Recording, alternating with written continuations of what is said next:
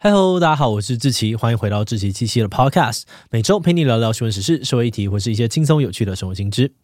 那今天这一集我们要来聊聊的主题是日本的政治现金风暴。去年年底到今年年初，日本爆发了可能是史上最严重的一起政治丑闻，长期执政的自民党被爆出非法收取大约十亿日币的政治献金。有好几名的内阁高官啊，现任议员都卷入其中，包含了现任首相岸田文雄的岸田派人马，还有安倍晋三原本领导的安倍派人马。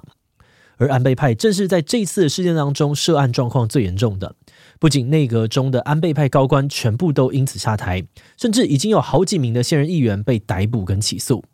外界认为哦，这次的政治献金丑闻恐怕会造成日本政坛的大动荡。一方面是安倍派有可能会因此倒台，而他们又是目前自民党当中势力最大的一派，所以党内的权力平衡很可能会大洗牌。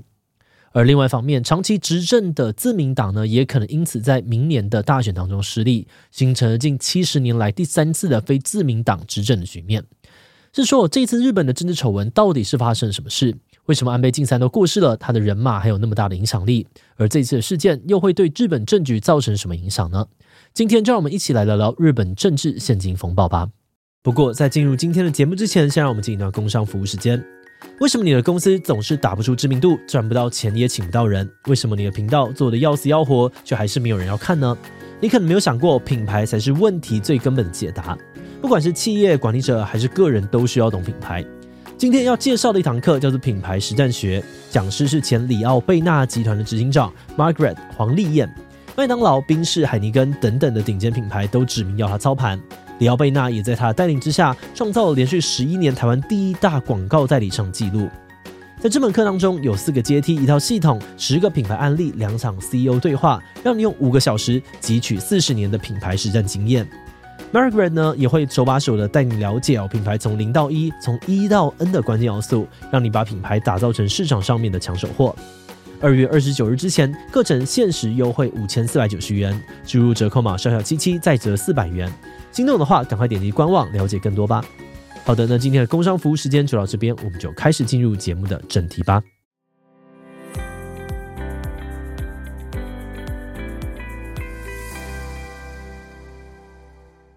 要解释这一次的政治丑闻事件呢，我们就要先来介绍一下日本独有的派阀政治。简单来说，派阀呢，就是在日本自民党内部基于不同的立场或是地域关系、人际关系各自组成的团体，用来调停政党内部对各种议题的意见，也会协助政治资源的分配。通常呢，日本媒体会用时任的会长来简称各个派阀，比如像是岸田文雄担任会长的红池会就叫做岸田派，安倍晋三之前带领的清和会，因为还没有选出新的会长哦，所以还是叫做安倍派。那说到这里呢，很多人可能会联想到台湾政治也有所谓的派系，但两者的差别在于，日本自民党的派阀影响力要大得多。这是因为自民党从一九五五年创党至今只有输过两次的大选，在野监督的时间呢，加起来连五年都不到。也就是说，近七十年来，日本有将近呢超过九成的时间都是他们在执政。那在这种一党独大的情况之下呢，自民党的派阀就变成了能够左右政局、类似党中之党的存在。这派阀不仅会各自募款来帮旗下的议员辅选，也会透过各自培养的议员影响立法跟各种人事任命，甚至日本首相的人选也往往是各派角力之下的产物。换句话说，在自民党的长期执政之下呢，派阀政治有点取代了多党政治的功能，让自民党内部可以存在更多元的政治光谱。那如果一个派阀闯祸或遭到了民意的反对，别的派阀就有机会爬上来主导政局。那由于日本是内阁制哦，因此各派阀的权力大小主要是依据民选产生的议员人数来判断。拥有最多议员的最大派，同时也就拥有最多的主导权啊，还有决定权。截至去年底哦，自民党总共有三百七十八位的议员，他们主要分属于六个派阀，也有些议员呢并不属于任何的派阀。那依照议员的数量来计算的话，势力最大的就是拥有九十八名议员的安倍派。那他们呢，也是这次丑闻的主角之一。去年底，一名大学教授向日本检方告发，说自民党内呢有好几个派阀透过募款参会非法收取政治献金，正式引发了这次的风暴。那其实哦，这个募款参会本身是合法的，任何政治人物或是团体都可以透过贩售参会的活动的门票来募款，只是为了避免官商勾结哦，所以日本法律有规定，如果单一团体或人物买了价值超过二十万日币的门票，就必须要作为政治献金申报。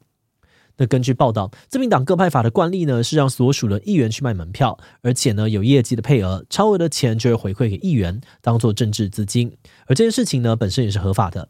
但是这一次被爆出的内容显示，很多议员收到的回馈金都没有登记在派法的收支报告当中，成了台面下的小金库。而状况最严重就是安倍派。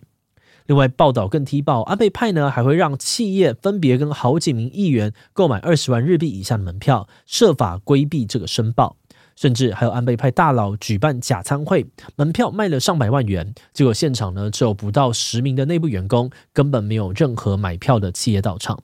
那在这些资讯被公开之后，不仅日本媒体大肆的调查报道，检警在接获告发之后，也开始大动作的约谈各派的高层，突袭搜查他们的办公室，期间更当场逮捕了一名涉嫌湮灭证据的安倍派议员。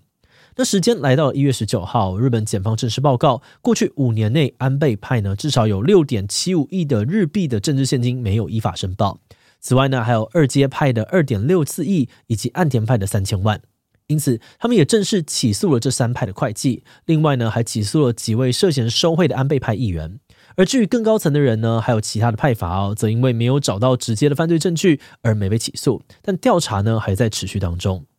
好的，那说到这一次事件带来的影响，首先就是让大家对于政府的支持度创下新低。事件刚爆发不久哦，这个在野党呢就针对安倍派的内阁官房长官提出不信任案。那虽然在自民党的人数优势之下没有通过，但在野党的大动作，再加上日本媒体的大篇幅报道，也让追讨事件的舆论呼声越来越高。与此同时呢，民众对于现任政府的支持度也不断的下降。根据日本时事通讯社所做的调查，在争议爆发之后，岸田文雄的内阁支持率从原本的二十五 percent 左右一路的下跌，不仅罕见的跌破了二十 percent，甚至呢，在一月检方公布调查报告之后，更是直接跌到十四点六 percent，创下了一九六零年开始调查以来的历史新低。有分析认为哦，再这样下去，不仅岸田文雄的首相位置岌岌可危，明年大选自民党也有可能会丢掉执政权。因此，这两三个月以来呢，岸田也多次的出手试图止血，自民党内部也出现了一波呢废除派阀政治的声音。在争议爆发之后，首相岸田文雄亲上火线回应，先是主动辞去了岸田派会长以示公正，又宣布自民党全面暂停举办募款参会，并表示要进行内阁人事调整。不久之后，四名安倍派的内阁高官就全部都下台了。那在检方公布调查报告之后，岸田文雄呢也带头解散岸田派。而至于同样涉案的安倍派啊、二阶派也随后跟进解散，等于是自民党的六个派阀直接砍半，而且被解散的这三派呢，还拥有自民党一半以上的议员，造成了很大的政治动荡。此外，为了宣示改革的决心哦，岸田也在党内设置了政治刷新本部来开会商讨对策。他们在一月中对外发布报告说，未来要禁止派阀举办募款参会或干涉阁僚的任命，誓言呢让派阀脱离金钱与人事，变成单纯的政策集团。甚至自民党内呢，也有一些无派阀议员公开呼吁党中央应该要废除所有的派阀，用大刀阔斧的改革赢回国民的信任。那虽然目前没有卷入丑闻的麻生派啊，还有茂木派有传出反对的声音，认为解散派阀无法解决问题，但同样没有涉案的森山派呢，则在一月底表示要主动解散，响应党内的改革。嗯，不过话说回来，这一连串看起来很激烈的改革措施，日本多数的政治分析却不太买单，他们觉得这些措施并不会带来真正的改变。会这样讲，一方面是因为负责推动改革的政治刷新本部里面的三十八名成员当中，不仅包含了麻生啊、茂木、森山派的会长，更有十名正在接受检方调查的安倍派。所以呢，有分析认为，现在的改革只是在做表面功夫。而在另外一方面，这些分析之所以不信任改革的根本原因，是因为他们认为自民党根本改不掉这个存在已久的派阀政治。许多分析提到，自民党派阀以前也爆发过好几次的弊案，提出的解方呢，也往往是政治改革，甚至呢，也曾经决定要废除派阀，但到头来这些改革都没能够真正带来改变。比如像是一九八八年爆发了企业利用赠与股票贿赂官员的瑞可利弊案之后，自民党就制定了政治改革大纲，规定首相啊跟这个内阁高官等等的政府要职都要脱离派阀。但是后来上任的首相就算提出了政治改革相关的法案，却还是会被大派法的议员给挡下。然后在一九九二年，自民党的最大派阀又爆出了政治献金弊案，导致自民党在隔年的大选落败，首次沦为在野党。之后他们又再一次的喊出改革，这次更扬言要废除派阀，甚至连各派阀的办公室都关掉了。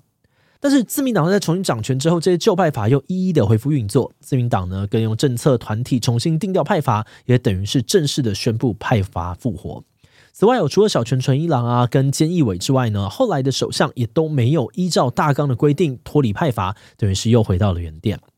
分析进一步指出，派阀之所以很难废掉，是因为派阀提供的金权分配机制已经是自民党运作的一大基础。其实打从一开始，自民党呢就是在日本商界促成下，由几个右翼政党整合而成的，也因此发展出了派阀的机制来协调党内的分歧。而在自民党壮大的过程当中，政商界之间呢又透过派阀形成了更复杂的共生关系。简单来说，就是商界靠着资助派阀获取一定的游说机会，而派阀呢，则靠着商界的资源打选战，巩固议员的数量。而自民党又靠着各个派阀的运作，解决党内资源啊、权力分配等等问题，并维持着一党独大的地位。所以，分析认为，这一次的改革如果没有提出什么崭新的制度，能够全面的替代派阀的功能，恐怕还是不会带来实质上的改变。好的，那如果说自民党的派阀政治很难改变，那日本选民到底还能够期待什么呢？要解决自民党派阀政治所造成的贪腐问题哦，除了内部改革之外，另外一种更直觉的方法，或许是透过政党轮替，让政党政治取代派阀政治。不过，在这部分呢，多半的分析也认为，政党轮替的可能性不是很高。首先，自民党从一九五五年创党以来，几乎一直在执政，而就现在的民调看来呢，虽然自民党的支持度大跌哦，但主要在野党的支持度也没有明显的上升。分析认为，这代表日本民众虽然不满执政党，但也不觉得在野党更好。而这背后的原因，可能跟上一次政党轮替的失败经验有关。二零零九年，日本民主党在选举当中取得了压倒性胜利，创下了一九五五年以来第二次的政党轮替，跟首度呢有非自民党的政党单独执政。但是后来，民主党政府的表现却让很多选民失望。不仅许多的政见没能够兑现哦，他们在二零一一年发生了三一大地震时的应变啊，跟处置更是备受批评，加深了日本大众对于民主党执政能力的质疑。诶，那如果自民党改革不行，政党轮替也不行，到底还能够期待什么呢？一些日本年轻人的答案可能是什么也不期待，而这种心态也反映在投票率上哦。近十年来，日本众议院选举的投票率都不到六十 percent，二十到二十九岁的年轻选民更是连四十 percent 都不到。根据时事通信的调查，年轻人不投票的原因不外乎是对于政治不了解、没兴趣，或觉得投票也无法改变现况。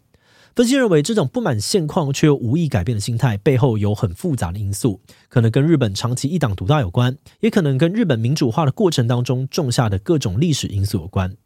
啊，不过因为这个部分比较复杂，很难简单的带过，也跟这集的主题离得比较远，所以详细的原因我们下次有机会再来介绍给大家吧。节目的最后也想来聊聊我们制作这集的想法。之前我们有几集影片呢，都有提过日本人，尤其是日本年轻人政治冷感的现况。那这次在整理这个脚本的时候呢，我们觉得这种政治冷感跟日本的政治问题之间好像有很强烈的恶性循环。自民党透过派阀政治长期一党独大，虽然有稳定的执政基础，却也造成了精权政治、贪腐频传的问题，也使得在野党缺乏了执政经验。那这个时候，选民就会很两难：继续投票给自民党，他们很难做到内部改革；但投票给在野党，又要担心他们没有能力好好管理国家。在这种不管怎么投，似乎都不会变好的状况之下，不投票好像是一个可以理解的选择。但是我觉得，当选民不愿意用投票去表达自己的意见，那政治人物也就更缺乏改变动机，使得问题更难以被正视还有解决。不过，我们也有看到这几年因为疫情冲击哦，不少民调都显示，日本年轻人对于政治的关心程度有稍微的向上提升。虽然没有直接的反映在投票率上面，但我们觉得这多少也显示出日本年轻人并不是彻底的政治冷感。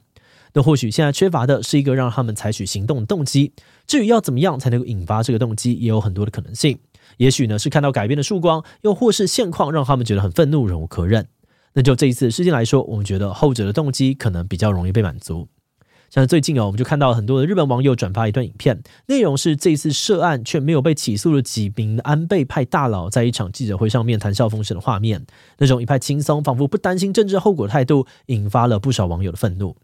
那虽然发生政治丑闻实在不是什么好事，但换个角度看哦，负面情绪往往是最有动员力的。所以自民党呢也很快的就回应说要改革。那如果他们的改革最后还是没能够说服大众，或许这也有可能成为一些日本人参与政治的起点吧。